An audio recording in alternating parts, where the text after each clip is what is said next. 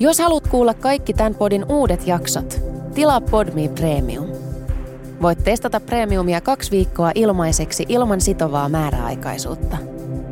Lataa siis Podme ja löydät kaikki sun suosikkipodit yhdestä sovelluksesta.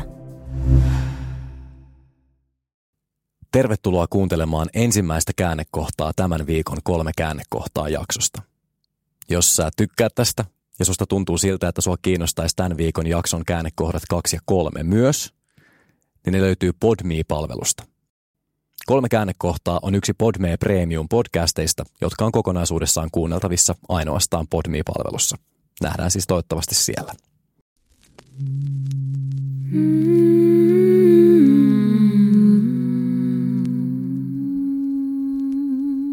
Podify. Tässä jaksossa. Ja sitten tämä, että se loppuu näin, niin se on niinku pahin. Koska se jättää myös paljon sellaisia kysymyksiä ja jossittelua. Olisiko pitänyt soittaa niinku joka päivä? Ja ehkä se pahin tässä tapauksessa, mun tapauksessa, niin on just se, että mitä olisi voinut tehdä eri tavalla.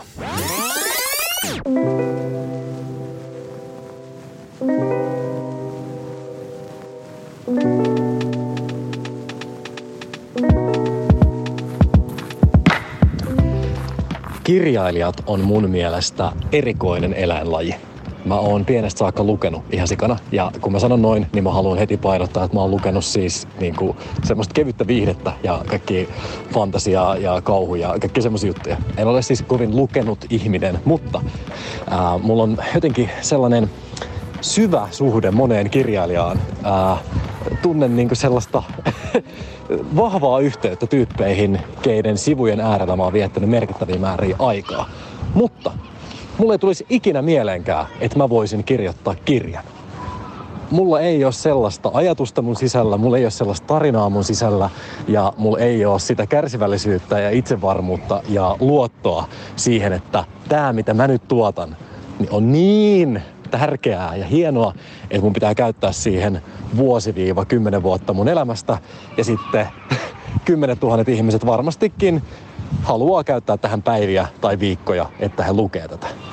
Mutta tämän päivän vieraamme on kirjoittanut useamman kirjan ja niitä on lukenut vielä useampi ihminen. Max Seek on Suomen isoimpia kirjailijatähtiä, Suomen kiinnostavimpia kansainvälisiä kirjailijanimiä. Ja sen lisäksi hän on sairaan kiinnostava tyyppi. Nyt pidemmittä puheitta kirjailija ja syvä, kiinnostava ihminen ja himmeestara. Tässä tulee Max Seek.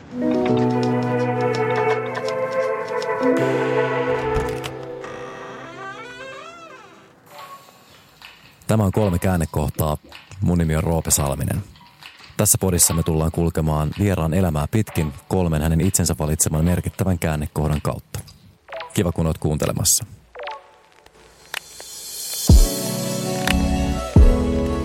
Max Seek, tervetuloa. Kiitos. Hei, kiitos, ihan sikakiva, että sä pääsit tulemaan.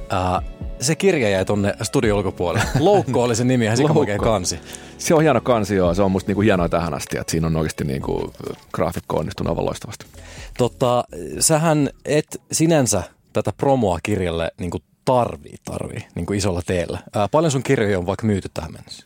No, Suomessa niitä on myyty noin 300 000 kappaletta. Mutta entä maailmalla? Maailmalla, se on niin kuin sanotaan, että mielelläni sanoisin, että se 10 miljoonaa, mutta meillä ei ole ihan tarkkaa tietoa. 40 maata, mä sanoisin, että niitä ei se yksinkertaisesti vaan tuu niitä raportteja sieltä silleen. Niin me joudutaan arvailemaan, että ehkä tyyliin ensi vuonna saadaan joku ensimmäinen koonti tai semmoinen kooste tehtyä, ja sitten voidaan puhua, mutta on niitä mennyt paljon siis. Ja jos Suomessa on mennyt 300 000, meillä on vielä 39 maata sen päälle, niin ei nyt joka maassa mene sillä tavalla. Ja sitten jotenkin jenkit, missä myytiin, oltiin niin kuin myydympiä listalla, mikä on aika huima.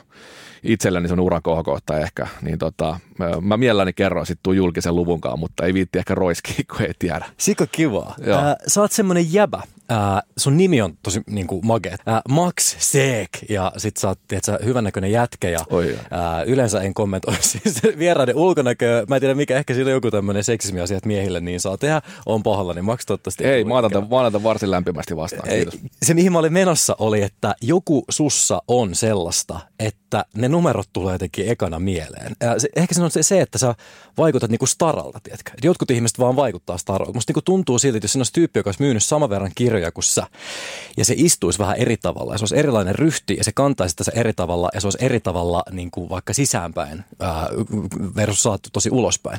Niin mä saattaisin kysyä vaikka, että mistä sun kirja kertoo? Sen sijaan mun tuli jostain syystä ekana mieleen, että paljon niitä kirjoillekaan on myyty, kuinka jos tarra sä ootkaan? Saat se kiinni, mitä mä meinaan, ärsyttääkö se? Joo, ei ärsytä, ei. Siis sanotaan näin, että mä näen tuo mielenkiintoinen tulokulma ja totakaan ne joka päivä kuule. Mutta mä ymmärrän sen, minkä takia luvut tulee ekan mieleen. Ehkä senkin takia, että mä oon aika avoimesti niistä aina puhunut. Ei vaan sitä, että mitä on myyty ja näin, mutta mikä on tavoite. Ja ikään kuin se, että mä oon ehdottomasti taiteilija sikäli, että mä kirjoitan ihan tosissani ja mä en tee silleen kompromisseja sisällön suhteen. Että mä niinku teen oman näköistä. Mutta sitten samaan aikaan, niin kyllä mä niinku silmällä pidän jo ennen prosessin alkuun sen aikana ja sen jälkeen sitä, että miten tämä on mennyt kaupaksi. Ikään kuin, että mulla on aina ollut tosi tärkeää, että mä elän tällä. Että se, että jos mä nyt alkaisin tekemään esimerkiksi jotain muunlaista taidetta, vaikka kuvataidetta, niin mä epäilen, että mä en eläisi sillä, koska mä en usko, että mä oon niin hyvä siinä, ja B, mä en niin kuin näe, miten se niin kuin tapahtuisi. Mutta kirjahommissa mä oon alusta asti jotenkin näin, että miten se tapahtuu. Että mä tarvin ensin Suomen kustannussopimuksen, mä tarvin hyvän agentin, ja sitten mennään ulkomaille. Että se oli jotenkin selkeä se polku siinä hommassa. Hyvin sanottu, ja jauhetaan tuosta lisää, sun toisessa käännekohdassa päästään puhumaan rahasta ja menestyksestä. Seksikäs aihe. Kyllä, se on kyllä oikeasti. Sulla on kyllä, sanotaan nyt näin, että kun mä saan nämä otsikot, niin mä oon aina kiinnostunut, ja jokaisista otsikosta niin kuin mä oon todennut, että löytyy hyvä tarina. Että joku laittaa silleen Toijala, niin siihen liittyy varmasti jotain tosi mageeta. Mutta sitten välillä, kun tulee otsikot, niin on vaan silleen, että okei, mun ei tavallaan tarvitse tehdä mitään, että tästä tulee ihan mielettömän hieno jakso, ja sulla on kyllä yksi niistä kolmikoista. Jaloista, kiitos, kiva kuulla. En malta odottaa, että päästään jo niihin, joten mennään niihin ihan sekunnin päästä. Mä haluan sanoa vielä yhden jutun, ja tämäkin liittyy vähän niin kuin myynteihin, koska teidän elokuva Koputus on se nimi, niin se julkistettiin, ja heti ensimmäisessä tiedotteessa oli, että 70 maahan on myyty tämä elokuva, ja kuinka siistiä. Niin mä haluan sanoa, että se ei ole viime kerta, kun me ollaan tavattu, mutta joku aika sitten mä kävin siis koekuvissa tähän kyseiseen elokuvaan. Ja mua ei yleensä jää niin kuin harmittaa, että koekuvat on sellaiset, että mä menen ainakin koekuvia olettaen, että mä en saa sitä roolia, koska rooli on vaan yksi koekuvataan 10-150 ihmistä, niin oletus on aina se, että ei saa, niin mua ei ikinä oikeastaan harmita ne, mutta se mun täytyy sanoa, että se jäi harmittaa. Musta tuntuu, että ne meni ihan sairaan hyvin ne koekuvat, ja sitten mä jään vaan miettimään, että miksi mä saan sitä roolia, niin kuka sen sitten sai? Se meni Pekka Strangille, ja tämä on sillä niin kuin, sanotaan, että tämä oli mun ensimmäinen oma semmoinen casting-tilaisuus, ikään kuin, että me nähtiin paljon näyttelijöitä, me nähtiin siis meille tavallaan tuotiin koko Suomen parhaat näyttelijät. Eli Markus Selin, joka tämän tuotti, ja Iida Kallio, tuotantopäällikkö, niin lähetti meillä niin kuin yksinkertaisesti vaan niin kuin pelkkää priimaa sinne. Ja kyllä pakko sanoa sen verran, että sä olet niin kuin sanoisinpa parhaiten valmistautunut. Että ne tuli ihan apteekin hyllyt, kaikki ne sivut, mitä me oltiin laittu siihen, niin kuin, ikään kuin siihen niin kuin valmistautumiseen tai koelukuun. Mutta tässä tapauksessa niin mä en nyt halua sanoa, että me ei oltu parasta, koska tietenkin siis Pekka Strang on ihan upea tässä roolissa, mutta se, että meillä oli myös hyvin niin kuin tarkka kuva siitä, että millainen tyyppi me halutaan. Ja näyttelijäthän pystyy tietenkin mukautumaan, siksi te olette näyttelijöitä ikään kuin, että sehän ei ole semmoinen, että Roope on tietynlainen ja Pekka on tietynlainen, mutta tässä lähtien niin kuin ulkonaisten muusta. Meillä oli hyvin tarkka se, ja se tietenkin rajasi sit paljon hyvää jengiä myös aika nopeasti pois. Myös ikä oli yksi faktori, eli meidän Mikon piti olla 40, niin kuin Pekka on 4 femmaa, että oli vähän ylärajoilla, mutta kuitenkin. Että tässä oli paljon tämmöisiä, me oltiin superotettuja, että se tuli niin hyvin valmistautuneet. Ehkä Pekka Strang on jonkun verran enemmän 40 näköinen kuin minä, plus jonkun verran parempi näyttelijä. Kiitos, kun saatiin tämä trauma purettua. Joo, ei tämä ei ole sen kummempaa mystiikkaa. Ei.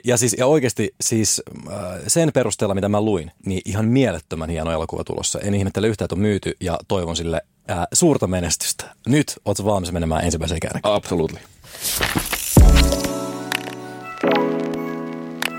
Max Seek, ensimmäinen käännekohta, jonka sä oot päättänyt tuoda mukanas, on aiheelta hyvin vakava. Mistä sä haluat aloittaa? Sanotaan näin, että 2013 vuosi on ollut semmoinen ehkä elämäni diipempi vuosi sikäli, Että silloin mulla ei ollut mitään aavistustakaan näistä kirjahommista. Että mä oon aina ollut, mä voin semmoisen jutun kertoa taustan, mitä sä et ehkä tiennyt, on se, että mä oon aina kipuillut ikään kuin semmoisen niin kuin luovuuden versus kaupallisuuden kanssa ja se, että mikä on niin kuin oikeat työt ja muuta. Mä oon taiteilija perheestä. Eli mulla hyvin nuoren tuli jo sinne vastareaktio, kun mutsi on kuvataiteilija ja näin. Niin jotenkin, että mä haluan tehdä jotain niin kuin oikeita töitä on rumasti sanottu, koska mutsi on tosi kova tekee duunia ollut aina. Mutta ikään kuin semmoista jotain, että mä meen aamulla ysiltä kravattikaulassa duunia. Mä haluan tehdä jotain semmoista. Ja mä hain sen takia kaupalliseen koulutukseen ja mä oonkin sitten myöhemmin tai valmistuin rahoitukseen markkinoinnin puolelta, mikä oli just silloin jotenkin semmoista mahdollisimman erilaista. Mutta 2006, nyt päästään siihen, mitä sä et ehkä tiennyt, on se, että 2006 mä hain taideteollisen korkeakoulun elokuvaohjaajalinjalle. Mutta mä en päässyt edes siihen kakkosvaiheeseen, tiedätkö? Mä menin niin kuin henkisesti, mä ajattelin, että, että siinä otetaan joku 3 tai 4 tai 5 opiskelijaa vuodessa, että en mä varmaan sinne pääse, mutta mä olin jo innoissa, että pääsen sen tokaan vaiheeseen.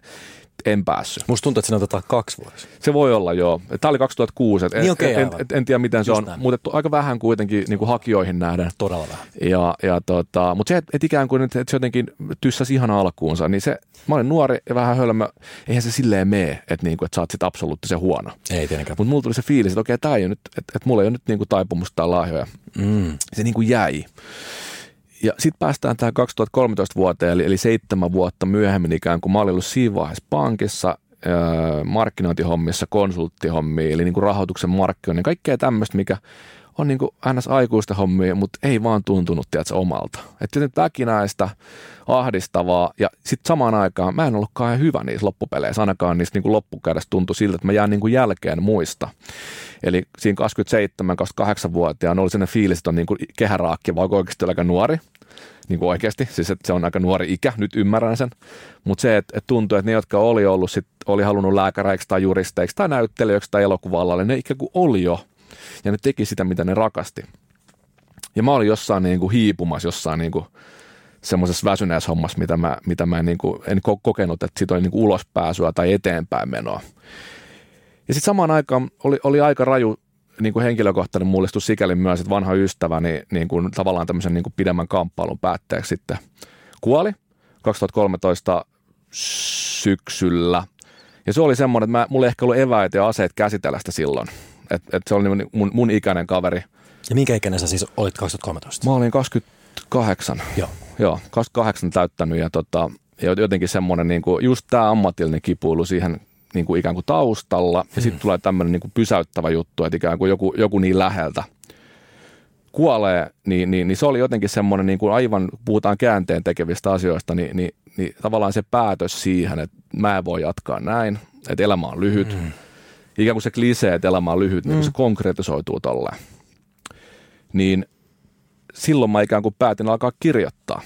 Ja se on ehkä semmoinen niin kuin massiivisin, että mä en tiedä, että yksi asia johtaa toiseen. Mä kyllä aloitin kirjoittaa jo ennen tätä tragediaa, mutta ikään kuin ilmaista päätöstä, että tästä tulee ammatti. Tai tästä mä yritän tehdä tästä ammattia. Mä nyt ainakin yritän antaa tälle kaikkeen ja katsoa, mihin tämä johtaa. Ja toisin sanoen mä voisin olla vieläkin jossain pankissa grindaamassa. Ja ei siinä mitään, siis sehän on vallan mainio ammatti ja hyvä paikka olla, jos niin kuin yhtään tykkää, mutta mä en vaan niin kuin enää tykännyt. Niin, erilaisia paikkoja erilaisille ihmisille ja susta niin kuin paistaa se tietenkin myöhempi aika sitten on todentanutkin sen, että sä oot sen verran kunnianhimoinen nimenomaan ammatillisesti. Ihmisillä voi olla kunnianhimoa, joku pankissa grindaamassa, ei paljon haittaa, miettii muita juttuja ja niin menee himaa ja tekee jotain. Ehdottomasti, niin kuin, ehdottomasti. Ei siinä tietenkään mitään, mutta okei, 2013 kuolee sun ystäväsi ja se on tämä käännekohta, joka aiheuttaa sen, että sä alat kirjoittaa ihan tosissaan. Puhutaan hetken aikaa tästä menetyksestä. Sä sanoit, että pitkällisen kamppailun jälkeen, eli tämä ei tullut yllätyksenä siis. No sanotaan, että kuolema ehkä lopulta tuli. Et siinä oli kaikenlaista muuta tämmöistä, niin kuin, että sanotaan, että kyse ei ollut tämmöisestä niin kuin elimillisestä sairaudesta, vaan pikemminkin sitten kaikista muista ongelmista. Ja niin just. Että se oli semmoinen vaihe ja sitä edellis pitkä vaihe, ikään kuin semmoinen, niin kuin, että asiat oli muutenkin kuin mutkikkaita. Mutta joo, sitten lopulta tämä niin kuin itse kuolema tuli kuitenkin sitä aika puskista. Ja se on jotenkin jännää, että sitä niin kuin yrittää kovettaa itsensä tai on niin kuin omasta mielestään siis sillä niin kuin valmis tämmöisiin asioihin. Meitä oli paljon, mä en ollut yksin sen asiankaan, meitä oli monta tai useampi kuitenkin siinä niin kuin miettimässä näitä asioita, kohtaamassa tämän asian. Tosi suosittu jätkä, siis sillä niin kuin, että oli ehdottomasti ihmisiä, kenen kanssa pallotella, mutta jotenkin sitä ei kuitenkaan sitten tehnyt ihan niin kuin nyt kokee, että olisi pitänyt tai että tavallaan viisaut iän myötä tulee silleen, että ymmärtää, miten tuommoinen asia pitäisi. Että kyllä varmasti joku ammattiapu olisi ollut ihan hyvä, että olisi käynyt juttelemaan jonkun ammattilaisen kanssa muuta. Että sitten ikään kuin se, siitä tulee sellainen mörkö vähän ja sitten jossain vaiheessa vaan niin kuin purkautuu. Että jossain vaiheessa se kasvaa liian isoksi ja se huomaa, että moni muu sun ongelma johtuu itse asiassa siitä, että sä et ole vaan osannut käsitellä jotain, mikä on tapahtunut mun tapauksessa 2013. Ja nämä jotenkin heijastuu ja reflektoitu tosi pitkälle niin kuin sen jälkeisiin vuosiin, ihan kaikkeen. Kun mä tajusin, että hei, ei se kaikki nyt johdu siitä, enkä mä voi niin kuin tavallaan kaataa kaikkea vastuuta yhden tämmöisen tapahtuman, ikävän asian niin kuin ylle, mutta tavallaan, että sitten kun mä lopulta juttelin jonkun kanssa, joka ymmärtää niin kuin, tai on niin kuin ammatikseen ymmärtää näitä asioita, niin sitten sitä niin kuin tajuu, että kuinka moni asia oikeasti johtaa juurensa siihen kuolemaan. Se on hassua, miten vaikea se on itse hahmottaa, että mun paras ystävä kuoli, kun mä olin 16-vuotias ja jotenkin, totta kai mä olin siitä surullinen, ja mä olin sitten tosi surullinen jonkun aikaa ja aika pitkinkin aikaa, mutta sitten jotenkin just se, että saattoi olla vielä vaikka 2 tai 3 vuotta myöhemmin, niin saattoi olla siellä niinku synkkiä päiviä, ei oikein tiedä miksi ja tällainen. Ja sitten ei jotenkin tehnyt sitä yhteyttä. No ehkä se johtuu siitä, että sä teet tänään ekaa kertaa jonkun asian, minkä sä yleensä aina teit Joonaksen kanssa. Kyllä. Ja se on tyhmää. Miksi me ymmärretä sitä? Jos mä meidän katsoin, että se HIFKin matsi ja HIFK hävii, niin se vaikuttaa mun mielialaan niin. Siinä päivänä. Ja edes niitä pelaajia ei niin paljon kiinnosta. Se oli niin kuin runkosarjan matsi HPK vastaan. Tai ihan vitusahan on kännissä jo. Niin miten mä kuvittelen, että tiedätkö, vielä muutamia vuosia myöhemmin mun ystävän kuolema ei vaikuttaisi. Niin kun se on just näin mun mielestä sen takia, sekin, että näistä puhuu, niin kun sä oot puhunut muistakin asioista hyvin avoimesti, musta se on hienoa. Mä niin kuin vasta opettelen sitä, kun se jotenkin tuntuu, että mä oon aika yksityinen ihminen. Ja kaikkihan me ollaan, mutta ikään kuin että se, että mitä kokee niin kuin, että on niin kuin hyväksi muille ja ympärilleen, että säkin oot jakanut niin kuin musta tosi tietoisesti asioita liittyen esimerkiksi alkoholismiin ja muuhun, semmoiseen, mitä sä uskot, niin kuin, että minkä kanssa ihmiset kipuilee ja kamppailee. Se on niin kuin fakta, että niinhän se on. Että jos sä pystyt sillä ulostulolla auttamaan ihmisiä, niin kuin sä ootkin auttanut, niin sehän on niin kuin maailman arvokkain juttu. Ja jotenkin en mä nyt usko, että tästä on ihan samanlaista aineesta, mutta ehkä se, että monihan kokee menetyksiä ja jotenkin ehkä oma viesti on just se, että nuorena sitä niin kokee, sulla oli vielä nuorempana 16-vuotiaana, mutta hyvin samanlainen juttu, mutta että se, että jotenkin vaan osas pysähtyä ja tiedostaa, että tämä tulee vaikuttaa mun elämään pitkään, että se pitää hyväksyä. Ja jos ei sitä ikään kuin hyväksy käsittele kukin omalla tavallaan toki, mutta että sittenhän se voi niin kuin, tulee sellainen niin kuin backlash helposti siis vuosien päästä ja voi vaikeuttaa sun ihmissuhteita ja kaikkea. Kyllä. Mä muistan, että mun isä kuvasi sitä sellaisena syvyyspommina, että se, niin kuin, se sanotaan sinä päivänä, kun Joonas oli kuollut, niin muistan, että istuttiin semmoisessa kahvilassa ja siinä oli minä ja sitten meitä oli semmoinen kolmikko, minä ja Sasu ja Joonas. Sasu ja minä istuttiin siinä ja sitten Faija oli siinä. Sitten Faija niin sanoi, että nyt on niin kuin räjähtänyt silleen pommia. Pommi on räjähtänyt veden alla, että niin kuin, että jossain vaiheessa se sitten nousee pintaan tavallaan se vaikutus, se paineaalto tai mikä ikinä se onkaan. Ja sitten se niin kuin vapautuu, mutta siinä kestää jonkun aikaa. Just näin, se on hyvin puhuttu ja hyvin sanottu. Ja voihan toki olla, että se jää sinne syvyyksiin x-ajaksi tai ikuisesti, mutta kun sitä ei voi tietää ja mulla on jotenkin sellainen fiilis, mitä pidempään se niin kuin velloo ja lilluu siellä pohjassa, niin sitä isompi se on sitten, kun se räjähtää lopulta. Että nämäkin on semmoisia, en tiedä, just ehkä sekin, että kenenkaan nyt sitten jutellaan, että ehdottomasti vertaistuki on musta hyvä asia. Mutta ylipäänsä pääsee juttelemaan jollekin, se on hyvä asia, mutta sekin helposti jää, koska sitä ei niin kuin silleen tajua, että ehkä puhuminen on kuitenkin yksi tärkeimmistä jutuista. Ja kyllä sitten vaan ammattiauttajilla on kuitenkin tietty kulma siihen, vaikka ne ei tuntisi sua eikä tuntisi sitä toista. Niin kuitenkin kompetenssia avaa sitä, niitä lukkoja eri tavalla, minkä takia se on oikeasti aika hyvä myös.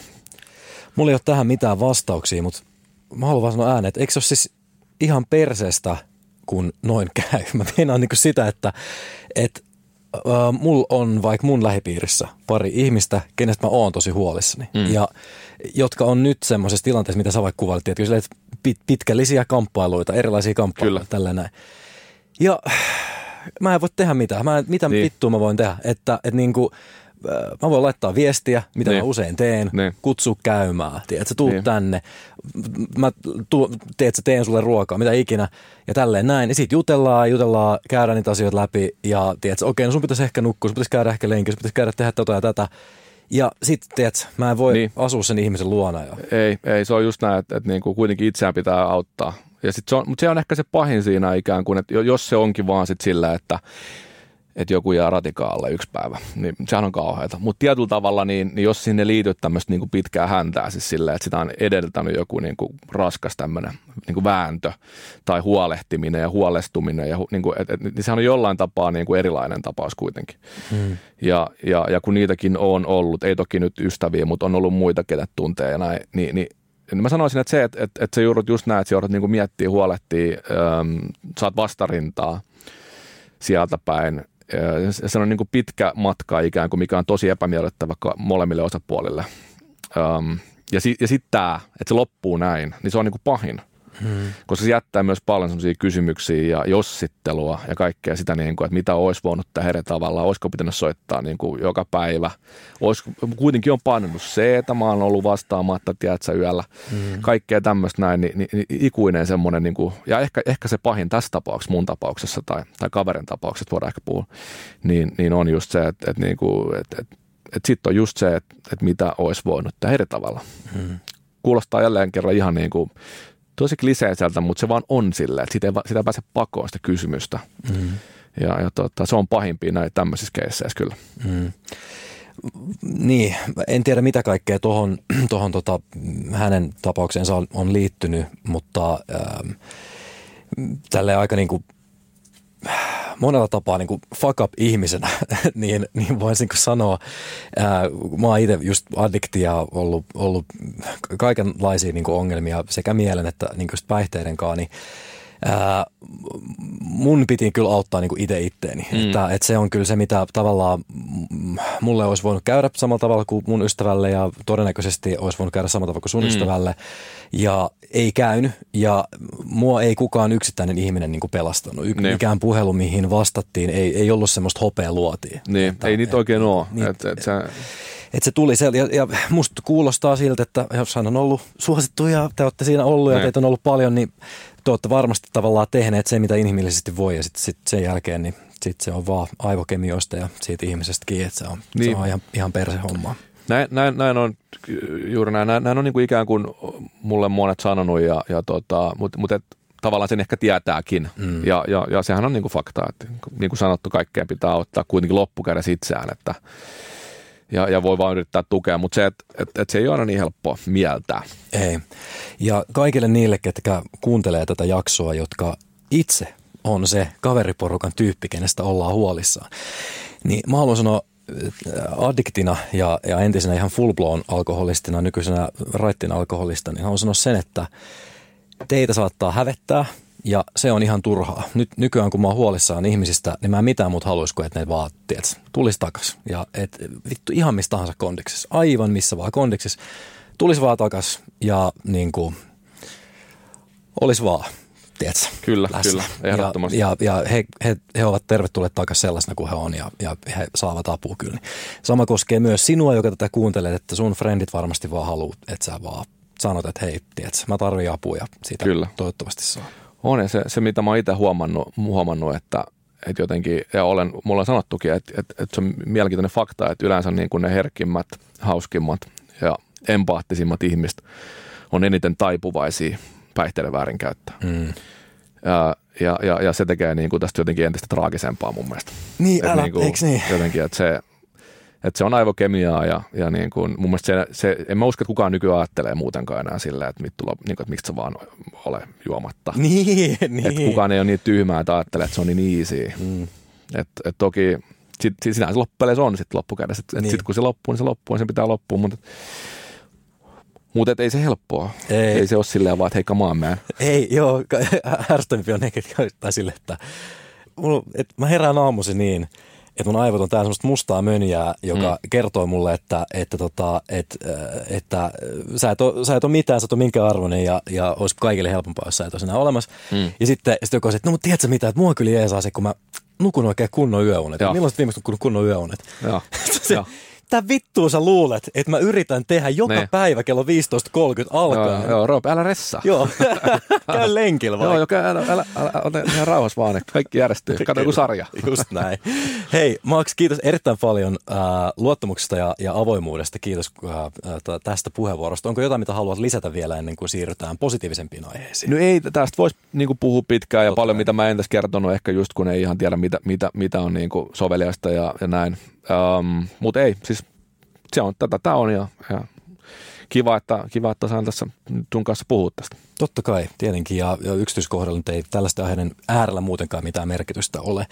Mutta seuraavaksi me hyppäämme maailmaan, mihin tämä kirjoittamisen aloittaminen sut vei. Eli mielettömään menestykseen ja mitä kaikkea se mukana sitten tuo.